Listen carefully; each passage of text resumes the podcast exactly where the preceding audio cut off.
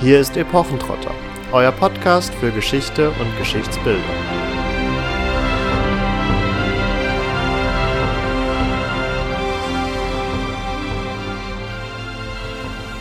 Und nun sah man den eisernen Karl selbst, mit einem Eisenhelm auf dem Kopf, mit Eisenspangen an den Armen und einem Eisenpanzer, der die eiserne Brust und die breiten Schultern deckte, die hochaufragende Eisenlanze in der linken, weil die rechte immer noch den unbesiegbaren Stahl ausgestreckt war. Damit hallo und herzlich willkommen zu einer neuen Folge von Epochentrotter. Wie ihr dem Eingangszitat entnehmen konntet, wird es heute sehr viel um Eisen gehen. Ganz konkret möchten wir uns mit Eisenringen beschäftigen, nämlich dem populär als solchen bezeichneten Kettenhemd, einer Rüstung, die seit der Antike und dann vor allen Dingen das Bild im Mittelalter geprägt hat. Und dazu haben wir uns wieder einmal einen Experten eingeladen, den ich nenne ihn jetzt mal so deutschen König des Kettenhemds, den Sebastian von Ironskin, den der ein oder andere von euch vielleicht von seinem Instagram-Channel kennt, wo er regelmäßig faszinierende Details und besondere Kettenhemdstücke präsentiert. Hallo Sebastian. Hallo, ich stelle mich mal kurz vor. Also ich bin jemand, der sich schon seit, seit Kindheit fast, könnte man sagen, oder spätestens seit Herr der Ringe ganz tief für das Thema Ringpanzer und Kettenhemden interessiert und bin da so tief eingestiegen, dass ich auch anderen damit angefangen habe zu helfen und so ein bisschen äh, das Mädchen für alles bin, wenn jemand Fragen zu dem Thema hat. Und seit einem Jahr verdiene ich auch mein Geld über, über dieses Thema, dass ich Sachen bereitstelle oder Projekte umsetze. Und es ist mir eine Ehre, heute zu Gast zu sein und ich hoffe, ich ich kann äh, meinen Senf dazugeben. Viele, ich muss es schon mal vorwegnehmen. äh, das Thema ist, ist sehr schwierig. Es ist oft sehr schwammig und ich hoffe, dass ich es gut abgrenzen kann, wo was eine Quelle ist und wo es mehr so eine Einschätzung ist. Also nehmt bitte nicht alles für bare Münze. Ich glaube, das kriegen wir ganz gut hin. Vielleicht noch zu deinem Hintergrund, äh, den finde ich nämlich tatsächlich ganz interessant. Du bist nämlich kein Historiker, beschäftigst dich natürlich auch viel mit den historischen Quellen, sondern du bist ja so gesehen wirklich, ja, auch mit der handwerklichen Gabe beseelt oder ausgestattet, denn du hast Materialwissenschaften studiert, richtig?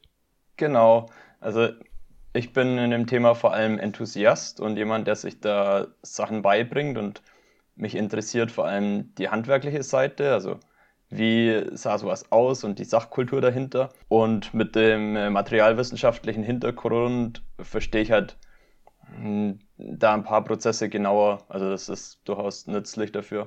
Ja, genau, das würde ich auf jeden Fall auch so einschätzen. Also der teilweise doch sehr theoretische Historiker sitzt dann gerne vor seinen textlichen Quellen und bildet sich ein, irgendwas darüber zu wissen. Und äh, dann kommt mal ein ja, Materialwissenschaftler daher und sagt, nee, so kann das nicht funktionieren. Deswegen sind wir ganz froh, dass wir dich heute dabei haben. Ja, also wir haben gerade schon gehört, ich habe jetzt von Kettenhemd geredet. Du hast auch das Wort Ringpanzer fallen lassen welcher Begriff ist denn jetzt richtig? Ja, das ist ein guter Punkt. Dann ähm, holen wir mal mehr von den Zuhörern mit ins Boot, weil man kann sich da schnell die Freundschaft verderben mit den Begriffen. Und also vorab, äh, ich sehe das sehr relaxed und ähm, darf jeder verwenden, was er möchte, solange man verstanden wird. Ich selber verwende auch oft äh, falsche Begriffe tue das teilweise, weil die dann in der Suchmaschine besser gefunden werden. Okay, was ist richtig, was ist falsch, äh, da, da will ich gar nicht die Hoheit drüber abgeben. Wir können uns nachher mal näher darauf eingehen, wie hätte man sowas genannt zu der Zeit selber. Aus heutiger Sicht gibt es natürlich Kettenhemd. Das ist ein sehr fragwürdiger Begriff, weil es ist ja keine Kette, sondern eher so ein zweidimensionales Geflecht aus Ringen. Und dann Ringpanzer was so ein bisschen besser dazu passt. Aber wenn man, wenn man darauf eingeht, was die Leute damals über die Rüstung im weitesten Sinne sagen würden, die, die brauchten nicht so genau das beschreiben, also es war einfach ihre Schutzkleidung. Ne? Und wir heute neigen dazu, das einzuteilen in das ist Ring und das ist Platte und da kommen wir später drauf, aber es gibt viele Begriffe. Und im Englischen ist es natürlich ähnlich, also da gibt es Chainmail und Mail. Mail ist wahrscheinlich näher dran und, und nützlicher, aber Chainmail findest du einfach bei Google viel besser, was äh, du suchst. Mhm. Wenn du Mail suchst, findest du irgendwas zu E-Mails. Ne? Und so ähm, ja. musst du da entspannt sein und, und, und für verschiedene Begriffe offen, denke ich. Wie seht ihr das? Wie würdet ihr sowas nennen von aus dem Bauch raus oder als Historiker? Also aus dem Bauch raus und aufgrund von einer Unkenntnis gegenüber dem Ringpanzer, bevor ich dich kannte zumindest, lieber Sebastian, ähm, hätte ich das immer als Kettenhemd bezeichnet. Also einfach, weil man das, denke ich, am gängigsten verwendet und auch am gängigsten findet, entsprechend in Beschreibungen, in historischen Abhandlungen, Dokumentationen, Filmen, was auch immer. Aber ich finde den Punkt sehr interessant, den du gerade angesprochen hast, dass die Leute damals sich gar nicht so sehr Gedanken gemacht haben, wie sie das denn nun nennen, und auch gar nicht so sehr Gedanken machen brauchten, denn oft gab es ja gar keine Dinge, zu denen man sich abgrenzen musste, mit denen man sich auch vor Angriffen durch Waffen hätte schützen können, sondern das war einfach State of the Art. Und das ist das, was man getragen hat und entsprechend war das dann auch die Rüstung, auch wenn man sich da heutzutage vermutlich eher dann den Plattenpanzer drunter mhm. vorstellen würde. Vieles davon kommt aus dem 20., 19. Jahrhundert, als Leute angefangen haben, sich mit Rüstungen zu beschäftigen und darüber zu schreiben. Und die hatten so das Bedürfnis, das einzuteilen in Kategorien. Und die schreiben über Rüstungen aus verschiedenen Kontinenten, verschiedenen Kulturen. Ne? Da gibt es auch äh, ganz wilde Rekonstruktionen von ähm, Ringen, die auf einer Reihe aufgefädelt sind. Und das ist dann Banded Mail. Und dann hast du verschiedene Muster, wie die Ringe angeordnet werden können. Und teilweise haben die das rekonstruiert aus Abbildungen. Und es ist, ist, ist fragwürdig. Hm. Naja, die Frage ist, brauchen wir diese, brauchen wir diese Bezeichnungen? Also wollen wir das so genau unterscheiden? Mhm. Vielleicht ist es für uns nützlich, ja.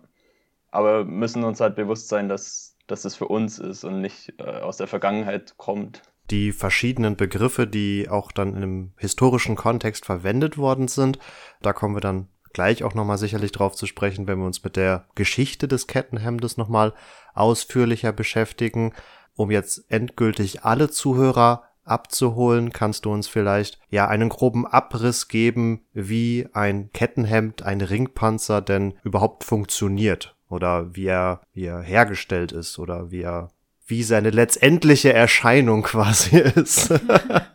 also ja, genau, was es ist letztendlich. Also letztendlich ist es eine Möglichkeit, wie du jemanden gut schützen kannst vor Schnittverletzungen mit einfach einer Oberfläche aus Eisen. Und da Eisen, äh, insbesondere historisches, eigentlich sehr weich ist, müssen diese Ringe fest verbunden sein. Also die Ringe, die wir heute haben, sind oft nur Ende an Ende zusammengefügt und die Ringe, die wir in der Vergangenheit haben, die sind quasi ausschließlich durch eine Niete geschlossen oder die sind von Haus aus fest, also wie ein gestanzter Ring zum Beispiel. Und naja, da bietet sich ein äh, Muster besonders an, wo man vier Ringe in einen fügt. Und da haben die Leute schon 300 vor Christus angefangen, auf diese Art und Weise Flächen herzustellen und damit verschiedene Körperteile zu bedecken.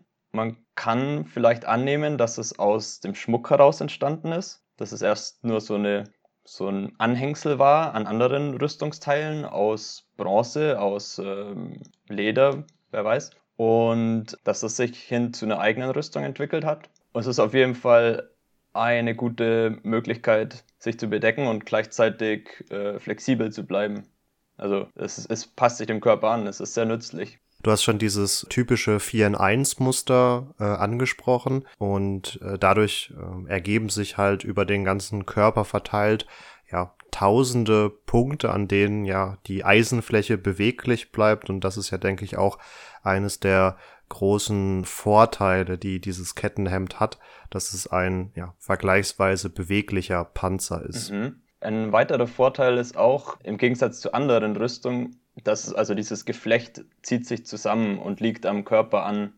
Es lohnt sich natürlich schon, das gewissermaßen für einen Träger genau zu schneidern, aber im Wesentlichen ist es flexibel und es, es ist nicht so schlimm, wenn ein anderer Träger das trägt und es wirkt trotzdem. Also eine Plattenrüstung, die nicht angepasst ist, kann sein, dass das Gelenk an der falschen Stelle liegt und du kannst den Arm nicht bewegen. Bei Ringpanzern passt es einfach immer und dadurch lohnt sich für zum Beispiel jemanden, der ein größeres Heer unterhält, einfach davon eine bestimmte Anzahl auf Vorrat zu halten. Und, und die kannst du dann flexibel einsetzen auf verschiedene Leute. Das ist schon sehr praktisch. Du hast jetzt schon die Historie ein wenig angesprochen, also dass es im dritten Jahrhundert vor Christus wohl so die ersten Kettenhemden gab, die auch wirklich als Rüstung fungiert haben. Das Ganze ist wohl im keltischen Raum entstanden und du beschäftigst dich vor allen Dingen mit dem Mittelalter und auf das Mittelalter wollen wir dann letztendlich auch zu sprechen kommen. Deswegen würde ich kurz einen Ritt durch die Antike machen, dass wir eben zunächst im keltischen Raum sind und wir kennen ja das römische Imperium alle und vor allen Dingen seinen lockeren Umgang mit nicht existierendem Copyright oder anders formuliert, dass die Römer gerne alles, was gut funktioniert hat, dann auch kopiert haben und für ihre Zwecke verwendet haben, so dass wir ähm, auch hier schon relativ früh eine Verwendung des Ringpanzers bei den römischen Legionen nachweisen können und der typische Asterix-Legionär beispielsweise dürfte gar nicht diesen ja, weltbekannten römischen Schienenpanzer tragen, sondern müsste eigentlich ein Kettenhemd tragen. Und in der Antike oder vor allen Dingen im römischen Imperium hatte sich dann gerade um diesen Ringpanzer herum auch eine ganze Industrie gebildet, eine Rüstungsindustrie. Darauf werden wir nämlich gleich noch zu sprechen kommen. Das teure in Anführungsstrichen beim Ke Kettenpanzer oder beim Ringpanzer war ja vor allen Dingen die Arbeitszeit, die aufgewendet werden musste, um ja das Hemd zu fertigen, um den Panzer zu fertigen, weil hier mehrere zehntausend Ringe zusammengefügt werden mussten und in der römischen, im römischen Imperium war Arbeitszeit halt nicht unbedingt viel wert, weil man sich vor allen Dingen auch der Sklaven bedienen konnte, die dann gearbeitet haben, so dass wir zum Ende der Antike auch einen, einen Zusammenbruch dieser Rüstungsindustrie beobachten können, womit ja gleichzeitig auch der Wert und die Kosten eines Kettenhemds steigen, womit wir dann im Mittelalter so grob angekommen wären. Ja, apropos Kosten. Also ich nehme mal an, man konnte nicht einfach von heute auf morgen beschließen, ich werde jetzt Ritter, ich werde jetzt ein ringpanzertragender Krieger für meinen König und besorg mir mal eben so ein Kettenhemd-Ringpanzer, sondern habe das vielleicht von meinem Lehnsherren beziehungsweise dann auch von meinem Heerführer gestellt bekommen? Musste ich mir das selbst anschaffen? Wenn ja, wie viel hat das gekostet und wer konnte sich das dann überhaupt leisten? Also nochmal ein Punkt vorab zu den Kosten oder der Arbeitszeit, die da, rein, da drin steckt. Aus unserer heutigen Perspektive sehen wir immer den Draht als gegeben an und das, also das geht sehr stark unter, dass da sehr viel Arbeit drinsteckt, den Draht überhaupt zu erzeugen. Also du würdest Eisen ausschmieden und dann durch immer kleinere Löcher ziehen. Und da steckt sehr viel Kraft und sehr viel Arbeit dahinter, weil das Eisen dann auch wieder erwärmt werden muss zwischen den Prozessen. Und das macht schätzungsweise vielleicht schon genauso viel Arbeit aus, wie die Ringe selber herzustellen. Also das war nur vorab. Was konkret die Preise betrifft, da habe ich äh, ein paar Sachen recherchiert und es ist natürlich schwer, Währung von damals in Verhältnis zu setzen zu heute. Deswegen gibt es auch ein paar Sachwerte als Vergleich. Diese ähm, Vergleiche, das seht ihr alles auf meiner Webseite auch mit Quellenangabe, ironskin.com. Und da gibt es zum Beispiel um das Jahr 1000 in Deutschland einen Bezahlvorgang, wo ein Kettenhemd 820 Silbermünzen kostet und eine Kuh im Vergleich davon nur 100, also wow. achtmal mehr als eine Kuh. Ähnlich England im 12. Jahrhundert. Das Kettenhemd kostet 100 Schilling und das Schlachtross 50. die Kuh 10, also doppelt so teuer als das Schlachtross. Die waren ja gut trainiert und zehnmal so viel wie die Kuh. Dann 13. Jahrhundert Skandinavien. Da war Eisen als Rohware, wurde oft gehandelt, so ähnlich wie eine Währung. Und eine gute Kuh entspricht 12,3 Kilogramm Eisen. Also für einen Ringpanzer braucht man vielleicht 14 bis 18 Kilogramm, je nachdem, ob der den ganzen Körper bedeckt. Noch zwei. 1322 in England eine volle Rüstung, ein Hauberg, der den Kopf und die Arme und die Beine bis zu den Knien bedeckt, kostet 10 Mark. Und ein Mantel aus Wolle kostet eine Mark. Also zehnmal mehr als der Wollmantel. Und zwei Jahre später ein kurzärmeliger Hauberg Haubergion, also das ist die Bezeichnung für ein äh, Kettenhemd, das kurzärmelig ist, kostet auch 10 Mark und ein Zelt kostet 3, also etwa dreimal mehr als ein, ein Zelt und das sind schon auch teure Sachwerte. Deine Frage war, wer kann sich sowas leisten? Klar, da müssen wir tiefer einblicken in die Gesellschaft von damals. Sicherlich nur ein kleiner Prozentsatz der Bevölkerung. Ich, ich konnte jetzt nichts finden in die Richtung, dass es verboten wäre, bestimmten Schichten sowas zu erwerben.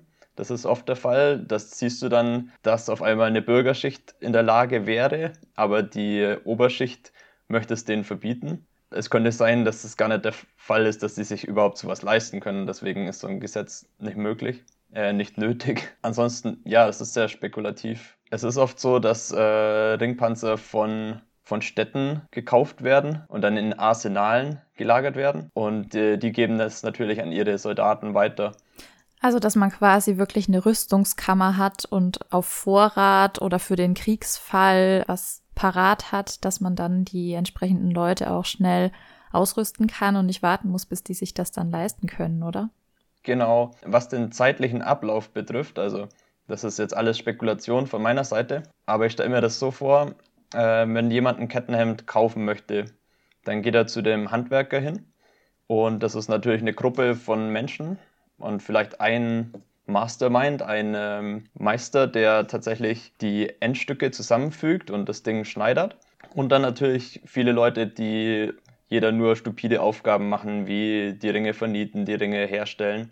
Und die sind dementsprechend rasant und gut in dem, was sie tun, weil sie das einen Lebtag machen. Und die bereiten größere Flächen vor. Und wenn dann der Kunde kommt, dann wird von dem Maß genommen. Vielleicht probiert er ein bestehendes Stück an und das wird dann verändert auf seine Größe. Und das, also das kann dann innerhalb von einer Woche oder von zwei Wochen passieren, wenn der Kunde zum Beispiel gerade in der Stadt bleibt und danach geht er damit raus und ist fertig. So, natürlich muss diese Werkstatt die Teile auf Vorrat herstellen und wenn jetzt auf einmal jemand einen Krieg ziehen würde und, und sagt, ich brauche 10 davon oder, oder 20 oder 100, dann ähm, wird es entsprechend lang dauern. Deswegen äh, muss man die auf Vorrat halten. Mhm. Was ich jetzt noch sehr spannend fand, war der Vergleich mit dem Schlachtross.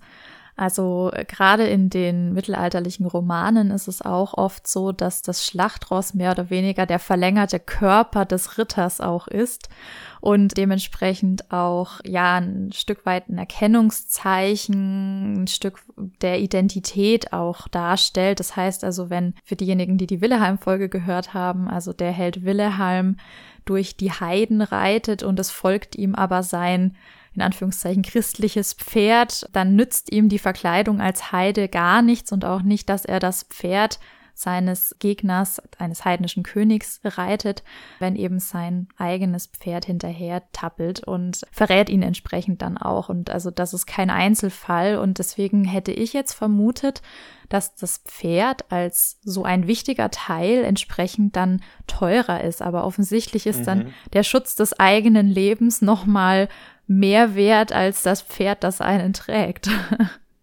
Ja, wobei das ist jetzt eine einzelne Quelle und es gibt sicher sehr verschiedene Schlachtrösser. Wer weiß, könnte, könnte auch sein, dass es ein teureres gibt. Ne? Ja, wobei ich äh, da so gesehen kontern kann mit einer anderen Quelle aus dem, ich glaube, 9. oder 10. Jahrhundert, die Lex Ribuaria, in der ein Panzerhemd, also auch ein Kettenhemd, ein Ringpanzer mit zwölf Silbersolidus angegeben wird und der Hengst auch mit zwölf Silbersolidus ange äh, angegeben wird. Also dass es zu dem Zeitpunkt noch gleichwertig war, wobei wir damit quasi schon zu dem nächsten Punkt quasi kommen, dass und das lässt sich auch an den Preisen, die du ja vorgestellt hast, ablesen, die Kosten für einen solchen Panzer im Laufe der Jahrhunderte durchaus gestiegen sind. Also was die Kosten betrifft, das hängt sehr eng mit der Drahtherstellung zusammen. Und die Drahtherstellung, da gab es einige technische Veränderungen. Und es gab natürlich auch Veränderungen an den Minen, wo das Material bezogen wurde. Und also ich kann nicht genau wiedergeben, wie die Preise schwankten. Aber es gab Schwankungen, das ist klar. Äh, um das nochmal vielleicht kurz auszuführen, also ich beziehe mich vor allem darauf, dass vom Frühmittelalter zum Hochmittelalter hin diese Preise wohl gestiegen sind und dass, wie du schon sagst, dem, mit dem Drahtziehen oder mit den technischen Innovationen dort vermutlich dann auch die Preise für die Ringpanzer äh, zumindest wieder etwas gesunken sind, denn Soweit ich das jetzt nachvollziehen konnte, hat sich das vor allen Dingen im 14. Jahrhundert gewandelt, wo es dann auch erstmals eigene Drahtziehermühlen gab, also wo der Draht dann nicht mehr händisch, sondern durch Wasserkraft gezogen wurde. Wo wir jetzt gerade so ein wenig durch die Jahrhunderte springen und auch schon Begriffe wie Hauberg und Haubergion gefallen sind, können wir uns ja vielleicht nochmal genauer mit den Begrifflichkeiten dann doch auseinandersetzen, bevor jetzt ein äh, zu großes Kuddelmuddel mhm. entsteht. ich bin ja jemand, der sich viel fürs 13. Jahrhundert interessiert, weil eben da die Ringpanzer ein wichtiger Bestandteil waren oder quasi die Blüte erreicht haben, indem dass sie die Hände bedecken, den Kopf und, und die Knie oder mit Beinlingen dann noch die Beine dazu, bevor dann später Plattenrüstung das teilweise überdeckt hat, aber nicht verdrängt. Und in dieser Zeit, da gibt es zum Beispiel den Hartmann von Aue, der in seinem E-Wein äh, schreibt er einfach nur von Isen, also von Eisen. Und äh, er meint damit die Rüstung. Und es ist klar, weil er im Zusammenhang von Ringen spricht. Und er schreibt über jemand, der so eine Rüstung zerreißt mit bloßen Händen. Aber er zerreißt auch den Körper von jemand. Also es scheint eine übertriebene Darstellung zu sein. Dann gibt es auch den Wolfram von Eschenbach. In seinem Parsival, der spricht einfach von Harnasch. Das ist ein beliebtes Wort. Der Harnasch, der Harnisch in, in sehr vielen verschiedenen Schreibweisen. Das war auch Anfangs 13. Jahrhundert. Und so ist es ähnlich auch bei Stricker in Die beiden Knappen, einem Gedicht. Da wird von Isengewande gesprochen. Oder Isen, das Wort für Eisen, es wird oft verwendet als Adjektiv oder als, als Suffix zu einem Wort. So ähnlich auch Isenhemd, aber einfach auch nur Isen, also mein, mein Eisenteil. Hast du das auch so gefunden, Katharina? Ja, da hast du natürlich schon eine sehr schöne Auswahl und auch vor allen Dingen mit den Verfassern dazu, die das dann auch verwendet haben. Ähm, ich kann das jetzt natürlich gerne noch ein bisschen ergänzen.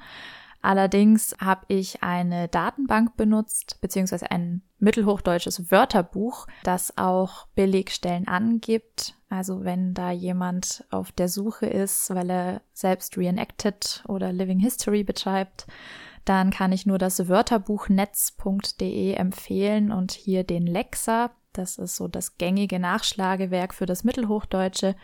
Und das gibt vor allen Dingen auch immer Belegstellen und Kontext an. Also da könnt ihr euch gerne dann über die entsprechenden Begriffe noch informieren. Da findet man dann so schöne Dinge wie den Ringharnasch, was denke ich am ehesten unserem Ringpanzer entsprechen dürfte. Also den Harnasch, den ja, oder den Harnisch, den ähm, der Sebastian auch gerade schon angesprochen hat.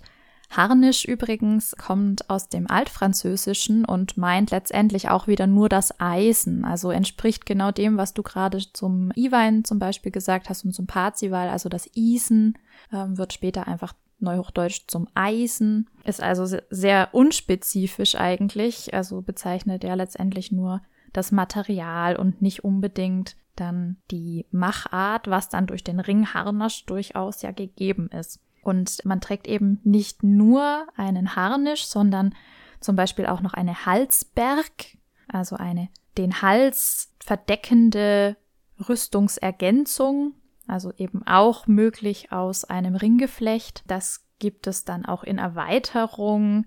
Wir haben auch so was äh, als Bezeichnung wie den Kettenhandschuh. Also einen Kettenhandschuh, das ist dann, sind dann die, die Fingerlinge sozusagen. Und das gleiche gibt's dann auch noch für die Füße. Ja, das lässt sich dann noch erweitern. Also es gibt auch einen Kettenwambis, also das wäre dann der Wams aber hier tatsächlich auch mit dem Begriff der Kette. Also vielleicht haben die Leute im 19. und 20. Jahrhundert nicht ganz neue Worte geschöpft, sondern sich hier teilweise auch anders angelehnt. Das sind übrigens Begriffe, die auch so im 13. Jahrhundert verortet werden können. Also ganz genau 1283 bis 99 ist jetzt hier zumindest von der Quellenangabe her.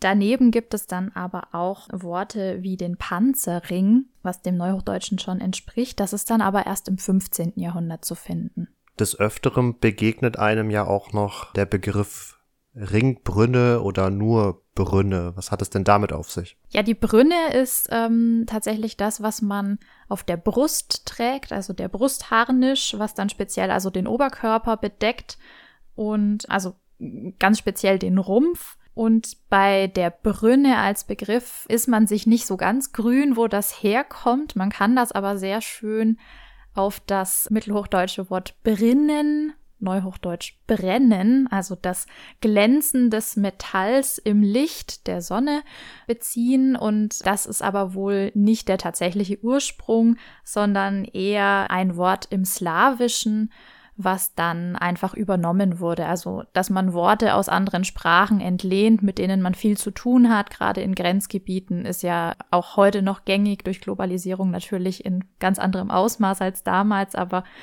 man hat dann eben wahrscheinlich mit dem Gegenstand ursprünglich auch mal das ähm, Fachwort dafür importiert. Ja, wir haben jetzt sehr viel über die Begrifflichkeiten gehört und dass sie letztendlich, und das hatten wir ja eingangs auch schon mal festgehalten, oft einfach nur Eisen oder Rüstung meinen.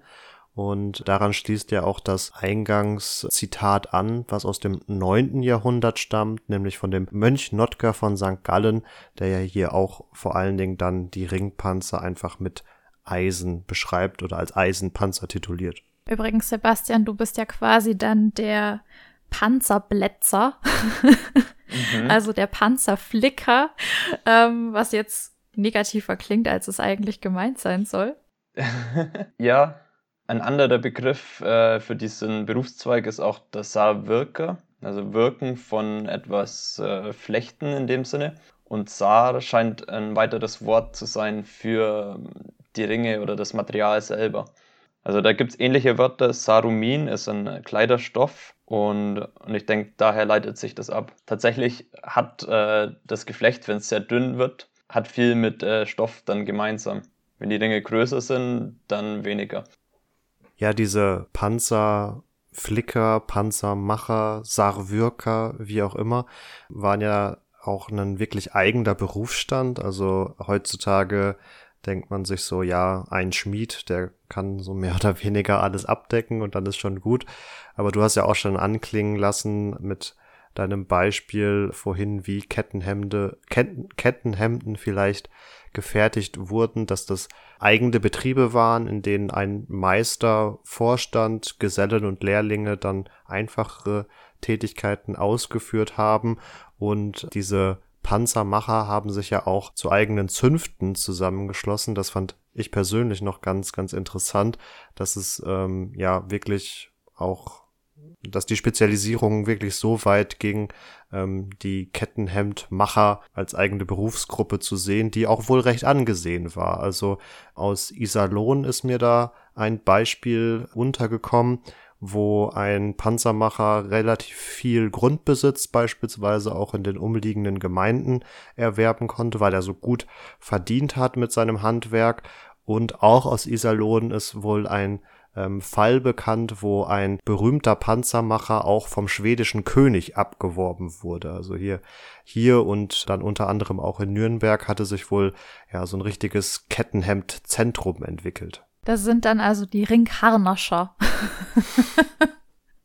Das ist offenbar der äh, Begriff für den Hersteller eines solchen Ringpanzers gewesen. Okay. Und im Gegensatz dann zum Panzerflicker auch derjenige, der das nicht nur repariert, sondern der auch das Teil erstmal überhaupt produziert. Genau. Aber weg von Begriffen und den Herstellern gehen wir doch noch ein wenig äh, auf das auf den Ringpanzer, auf das Kettenhemd selbst ein. Also du hast jetzt schon erwähnt, dass gerade in der Zeit, die, die dich besonders interessiert, im, im 13. Jahrhundert, das Kettenhemd wirklich vom Scheitel bis zur Fußsohle auch mal den ganzen Körper einhüllen konnte. Und jetzt kommen wir auch so ein bisschen hin zu der vielleicht etwas populäreren Wahrnehmung von Kettenhemden, dass die ja häufig irgendwie sehr sackartig ähm, daherkommen. Das scheint dann ja, also zumindestens diese Wahrnehmung scheint dann ja nicht so gut dazu zu passen, dass man damit den ganzen Körper eingehüllt hat. Also das ist tatsächlich ein sehr kontroverses Thema und es ist auch interessant zu sehen, wie diese Reenactment-Szene damit umgeht. Es ist so, wir haben die Fundlage von ein paar wenigen Exemplaren an Kettenrüstungen und die sind teilweise sehr jung, also 15. Jahrhundert oder jünger. Und was davor passiert ist, da haben wir zum Beispiel Abbildungen und müssen uns ein bisschen darauf verlassen. Und die haben natürlich äh, Schwachstellen. Und auf diesen Abbildungen, da sieht man die äh, Ringpanzer gezeichnet, als wäre es Textil, also sehr nah anliegend an der Haut und folgt da oft der Mode der Zeit. Und wenn man dem glauben darf, was da gezeigt wird, dann muss sowas eigentlich ziemlich nah anliegend gemacht werden und insbesondere an den Ärmeln bietet das einen, einen großen Vorteil, dass du einfach beweglicher bist und weniger Material am Körper hast, das bewegt werden muss. Es ist jetzt nur eine Sache. Die äh, Kettenrüstungen sind insbesondere dann nützlich, wenn sie getragen werden mit Polsterung drunter. Und das ist die große Kontroverse. Also die modernen Reenactor, die prügeln sich damit und die möchten geschützt sein, möglichst hundertprozentig. Und die tragen dicke Polsterung darunter. Mhm. Und mit dicker Polsterung kannst du nicht diesen ähm, skinny, diesen hautanliegenden Look erzielen, so wie es die Abbildungen zeigen. und ähm, ja, das ist die Frage, wie geht man damit um? Also möglicherweise ist so meine Ansicht mittlerweile, hat jemand aus dem 13. Jahrhundert einen anderen Anspruch an diese Rüstung als jemand heute, weil es nicht, also vor Schutz, äh, der Schutz wird immer da sein vor Schnitten. Das Kettenhemd einfach stark. Aber jetzt irgendwie mhm. äh, Schläge abzudämpfen, das kannst halt nur bedingt. Und das kannst du vielleicht wettmachen durch deine Erfahrung und dass du dem entgehst. Ne? Und ähm, äh, du willst mhm. auch gar nicht erst so weit kommen lassen, dass dich jemand äh, trifft. Und äh, da ist so in der Szene, der Reenactment-Szene zu beobachten, die Kettenhemden, die man kaufen kann von der Stange, die schlappern halt, die sind übergroß. Und das ist auf jeden Fall übertrieben und, äh, und zu viel. Und dann gibt es einige, die, äh, wie ich, die dann die Sachen eng schneidern.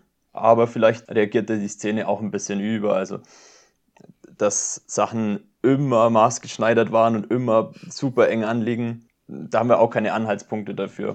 Also, es ist ein äh, umstrittenes Thema. Hm. Und gerade was Abbildungen in Handschriften vor allen Dingen ja angeht, die aus dem Mittelalter stammen, haben wir ja schon gelernt, dass man da ein bisschen Vorsicht walten lassen muss, weil es bestimmte sogenannte ikonografische Muster gibt, also eine bestimmte Art, wie man Dinge darstellt. Und es war wichtig, dass der Ritter oder der Krieger als solcher erkennbar ist, aber man hat jetzt sich nicht unbedingt, wenn man eine Federzeichnung macht, also wie eine Tuschezeichnung letztendlich, die dann vielleicht nachkoloriert wurde oder auch nicht, hat man sich nicht die Mühe gemacht und detailgetreu gezeichnet und detailgetreu wiedergegeben, sondern das waren relativ schnelle, skizzenartige Abbildungen, die man da gefertigt hat, um einfach die Handschrift ein bisschen repräsentativer aussehen zu lassen. Im französischen Bereich hat man tatsächlich hier ein bisschen mehr Detailliebe. Soll nicht heißen, dass es das in deutschsprachigen Handschriften gar nicht gibt, aber es ist einfach in Frankreich sehr viel verbreiteter. Und da kann man auch nicht hundertprozentig natürlich auf die Realität schließen, aber man sieht sich zumindest ein bisschen bestätigt und man sieht vor allen Dingen, dass das Kettengeflecht sehr dicht ist und auch eher zu diesem eng anliegenden hin tendiert. Bei den Abbildungen ist es auch generell tückisch. Und zwar ist es so, dass die Ringpanzer, die werden oft mit so kleinen symbolischen Ringen ähm, repräsentiert, die halt so wie so ein C aussehen und dann in Reihen angeordnet sind. Und dieses 4 und 1 Muster hat eine bestimmte Orientierung. Also entweder laufen diese Reihen horizontal oder eben nicht. Und alle Kleidungsstücke, die jemals gefunden wurden, haben diese Ausrichtung der Reihen horizontal um den Torso. Mhm. So. Aber jetzt in den Abbildungen, da siehst du auch mal vertikale Reihen am Torso. Mhm. Und wenn du dem schon nicht glauben kannst, dann ist es bei den Ärmeln genauso. Alle gefundenen Kleidungsstücke mit, mit Ärmeln, da laufen die Reihen von dem Muster entlang der Ärmel. Und auf den Abbildungen hast du beides. Und manchmal siehst du auch wirklich dass es so ist, weil der Künstler, also da ist dann vielleicht noch eine Waffe, die das verdeckt und auf der einen Seite von der Waffe gehen dann die, die Reihen in die Richtung und auf der anderen Seite in die andere. Also es, es ist offensichtlich beliebig. Ja.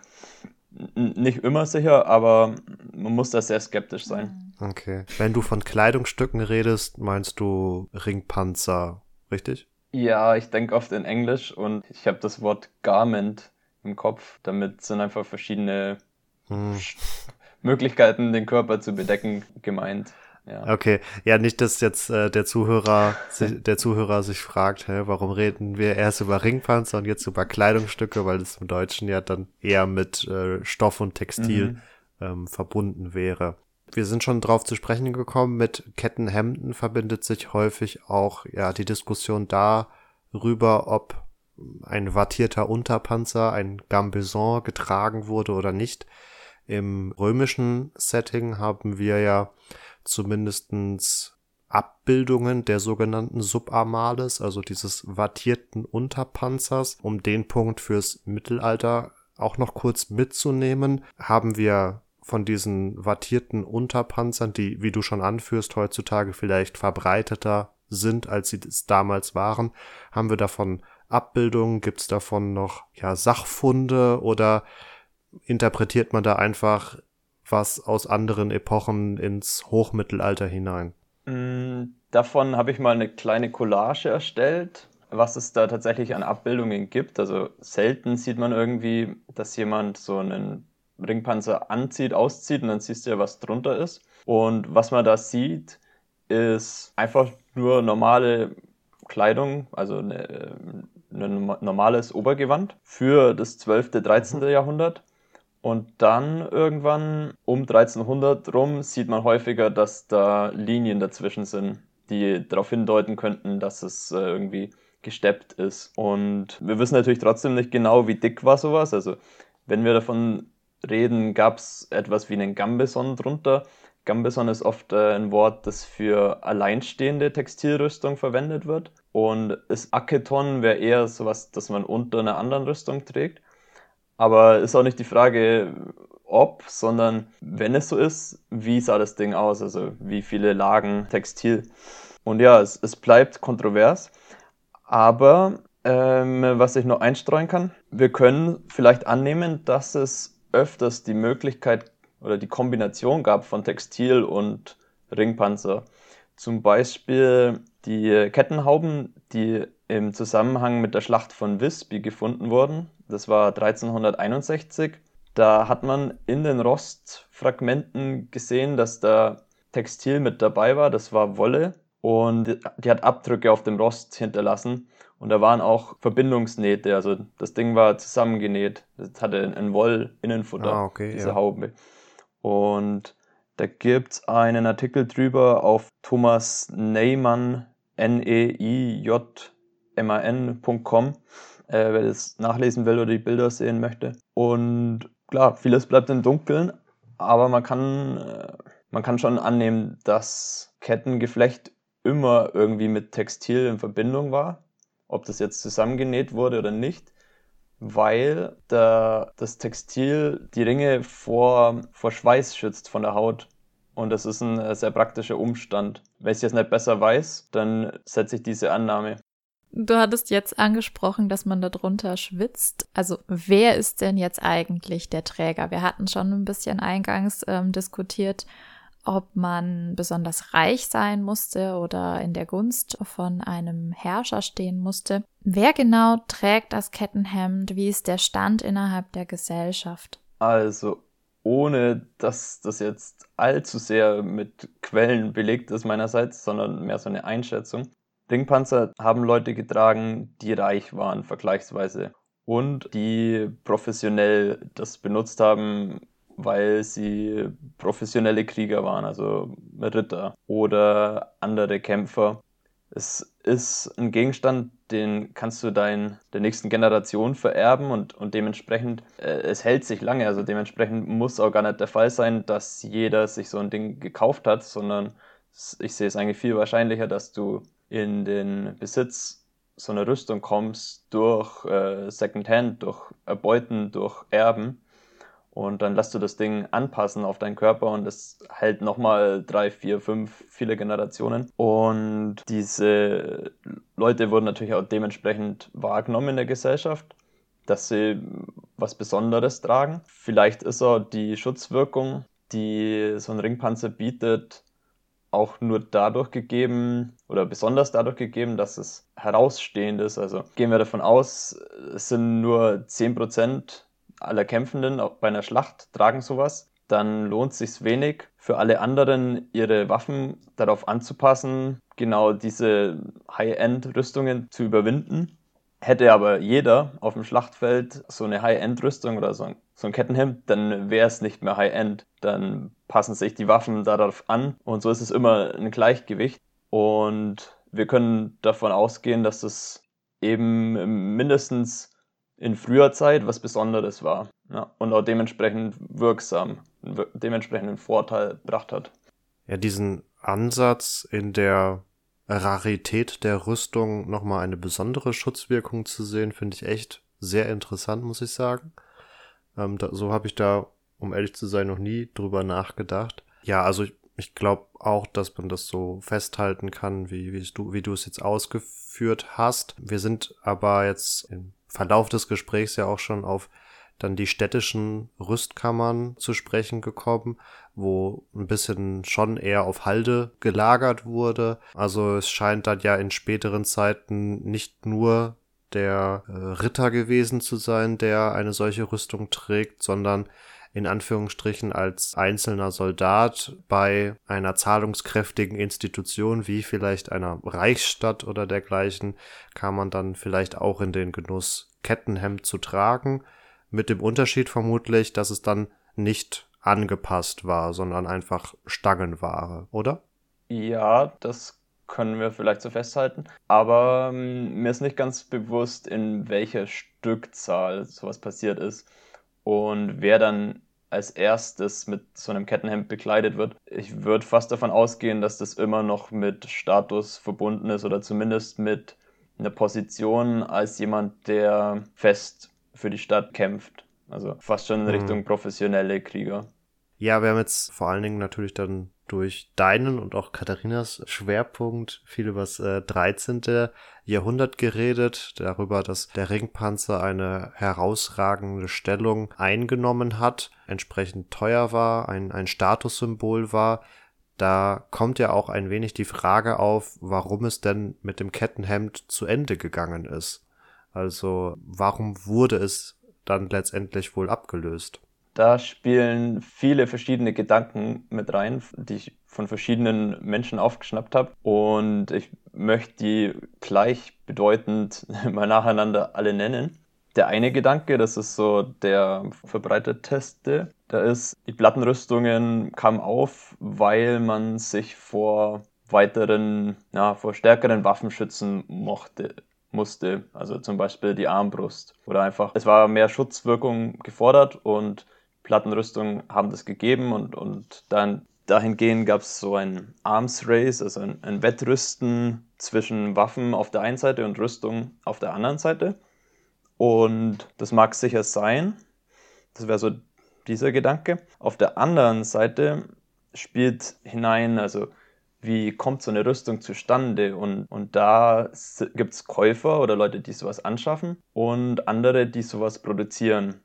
Und dahinter steht eine ganze Wirtschaft und dahinter steht Zahlungskraft. Und das ist eigentlich auch mal interessant, sich das anzuschauen. Wir haben ja eine Veränderung der Gesellschaft, die immer mehr in den Städten lebt. Wir haben immer weniger Leute, die in der Landwirtschaft prozentual arbeiten, sondern es tut sich ein Bürgertum auf. Es entstehen weitere zahlungskräftige Kunden. Und ja, es gibt technologischen Fortschritt, dass die Eisenverarbeitung, die Drahtverarbeitung hat sich verändert äh, lange Zeit war es gar nicht so einfach, große zusammenhängende äh, Stücke aus einer Metallplatte herzustellen zu günstigen Kosten. Und das scheint sich auch verschoben zu haben. Ich, wie ihr seht, ich vermische gerade dieses zweite und das, den zweiten und den dritten Gedanken. Der zweite wäre der zweite wäre der, dass, dass eine neue Nachfrage nach Rüstung bestand. Mhm. Diese gesellschaftliche Veränderung. Und der dritte Gedanke wäre die technologische Veränderung, dass mhm. diese neue Nachfrage bezahlbar wurde. Mhm. Ja, ich denke auch, dass es nicht nur darin zu sehen ist, dass ein Plattenpanzer eine vermeintlich bessere Schutzwirkung hatte, sondern auch in den schon angesprochenen technologischen Veränderungen. Das habe ich zumindest so gelesen. Ähm, vielleicht kannst du dazu auch noch eine Einschätzung geben. Es ab einem gewissen Punkt trotz Innovationen in der Drahtherstellung es tatsächlich günstiger war, ja, eine zusammenhängende Rüstungsplatte herzustellen als ein Ringgeflecht, was dieselbe Fläche bedeckt hätte. Also dass letztendlich der Plattenpanzer auch günstiger wurde als ein Ringpanzer. Das, das steht sicherlich im Verhältnis. Also wenn du dir als, als Käufer anschaust, dann ist der Preis eine Frage und die Schutzwirkung, die tatsächlich dadurch entsteht.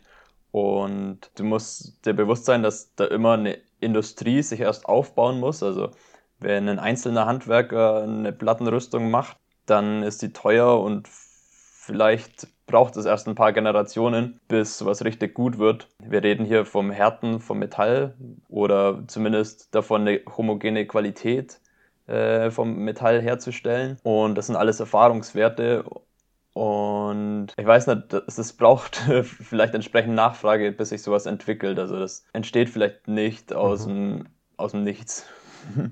Also sowohl in der damaligen historischen Wahrnehmung machte sowohl das Kettenhemd als auch dann der Plattenpanzer ja durchaus Eindruck. Also im Parzival, wenn der junge Held den Artusrittern begegnet im Wald und die das Licht reflektieren, ist er schwer beeindruckt und äh, kann gar nicht glauben, dass er da wirklich einem Ritter gegenübersteht und verhält sich, als wäre das jetzt quasi der Engel, der von Gott gesandt ist. Und heutzutage, wenn wir in Film und Fernsehen die Rüstung von Rittern sehen, dann wirkt das auch immer sehr martialisch und man weiß immer direkt, dass es sich jetzt hier um einen Ritter handelt, der meistens dann auch noch vielleicht ein Fürstensohn ist. Auf jeden Fall ist man direkt irgendwie geprägt und hat das Gefühl, man weiß direkt, womit man es zu tun hat.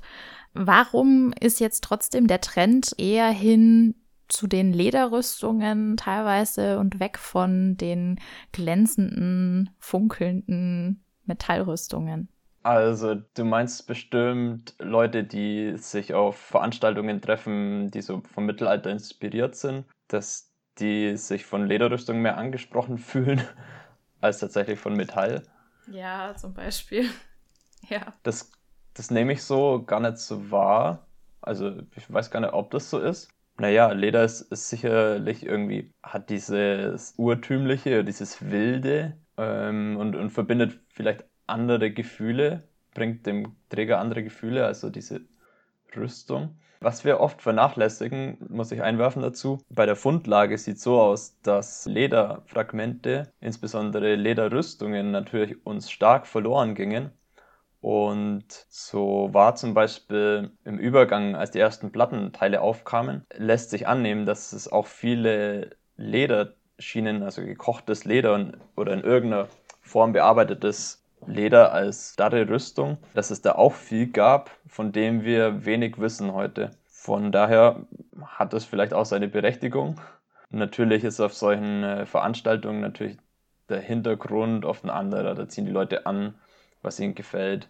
Also ich denke schon, dass gerade zumindest in der popkulturellen Darstellung die Lederrüstung dann doch häufig überwiegt. Also da ist man natürlich, denke ich, auch durch Serien wie Vikings inzwischen stark geprägt. Und bei der Serie El Cid, die ja jetzt im Dezember auf äh, Amazon Prime ausgestrahlt wurde oder seither verfügbar ist, hatten wir in unserer Folge ja auch explizit festgehalten, dass es hier mal ganz nett ist, tatsächlich vorwiegend äh, Ringpanzer zu sehen, weil so gefühlt die in der öffentlichen Darstellung hm, gerade so auf den Mattscheiben, also in Filmen, Serien und auch Computerspielen, vergleichsweise wenig mhm. Präsenz haben.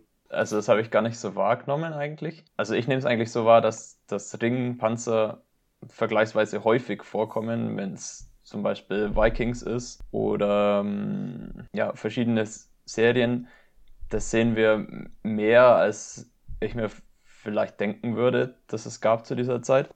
Die Darstellung von äh, Ringpanzern in Filmen ist natürlich auch schwierig.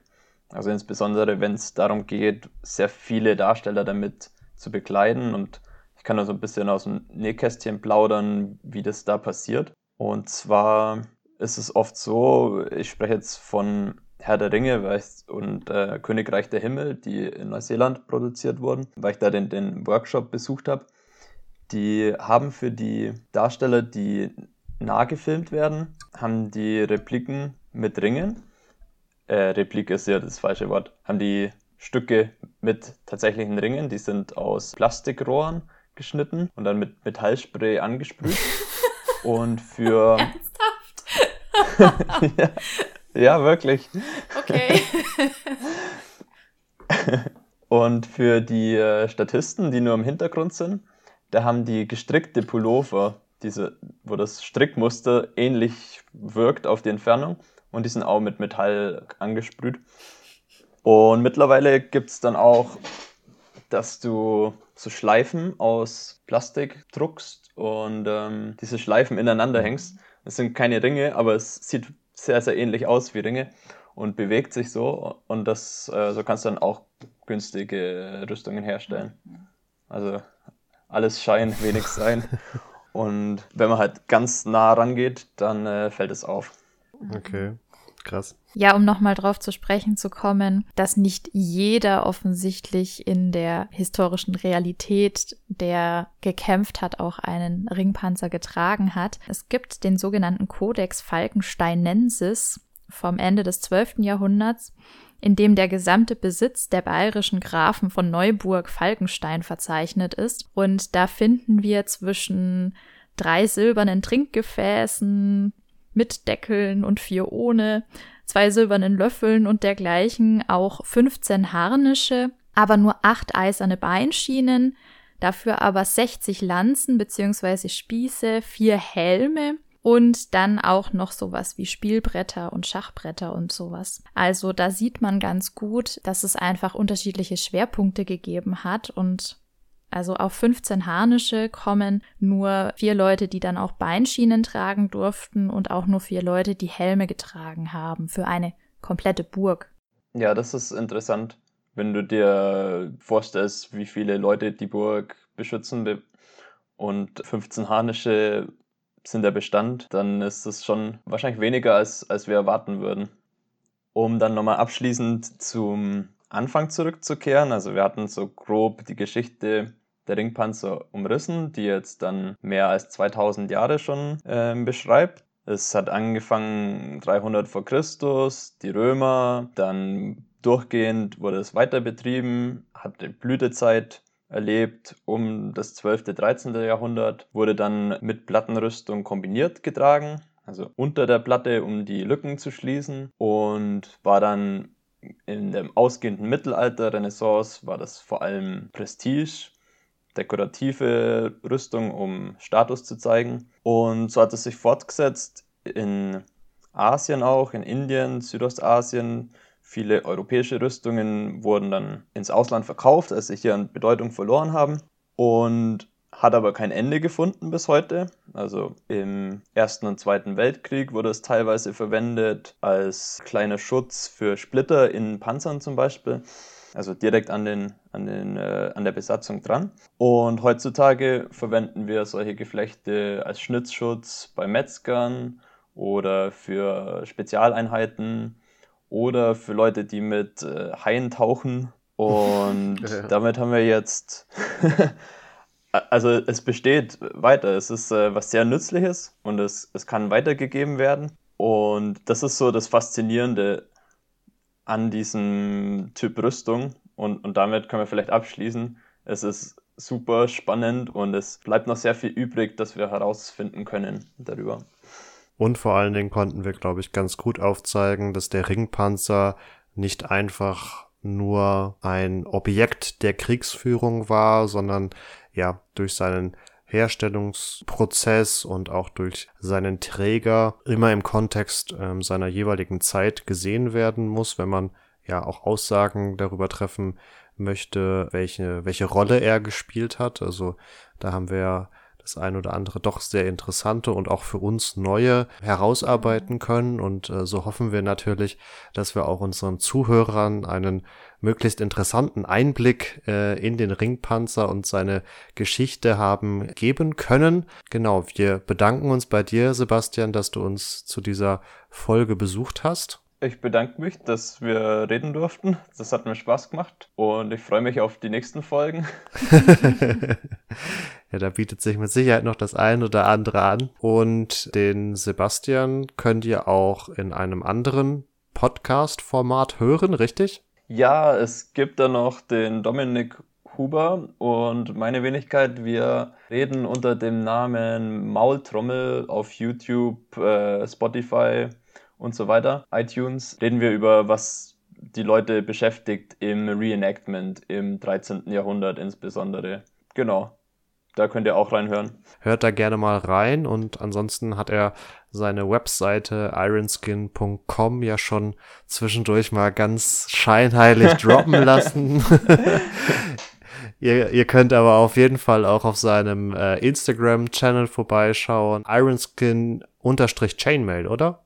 Äh, Chainmail unterstrich Ironskin. Mist, dann genau andersrum. Da, da versuche ich so ein bisschen zu zeigen, was es alles gibt um das Thema Kettenhemden, was andere Leute machen, was es historische Beispiele gibt und gebe da so meinen Senf dazu. Passiert immer was Neues. Genau, da kommt regelmäßig ein neuer spannender Eindruck und ja, der Sebastian hat mit seiner Marke Ironskin auch bei mir inzwischen dafür gesorgt, dass immer wenn irgendwas mit Ringpanzer mir vor den oder über den Bildschirm huscht, dass ich sofort an ihn denken muss und äh, so konnte ich ihm schon das eine oder andere mal rüberschicken. Genau, also schaut da auf jeden Fall mal vorbei und informiert euch gerne weiter. Uns könnt ihr natürlich auch auf unseren Social Media Kanälen Facebook und Instagram folgen, jeweils unter Epochentrotter zu finden. Wenn ihr kein Social Media habt, schaut gerne auf unserer Webseite epochentrotter.de vorbei. Und äh, wenn ihr Themen und Themenideen und Feedback habt, dann schreibt uns auch gerne eine Mail an kontakt.epochentrotter.de und damit bleibt uns nur noch euch eine schöne Woche zu wünschen. Macht's gut. Ciao, ciao. Auch von meiner Seite eine schöne Woche. Bleibt gesund. Ciao, ciao. Tschüss.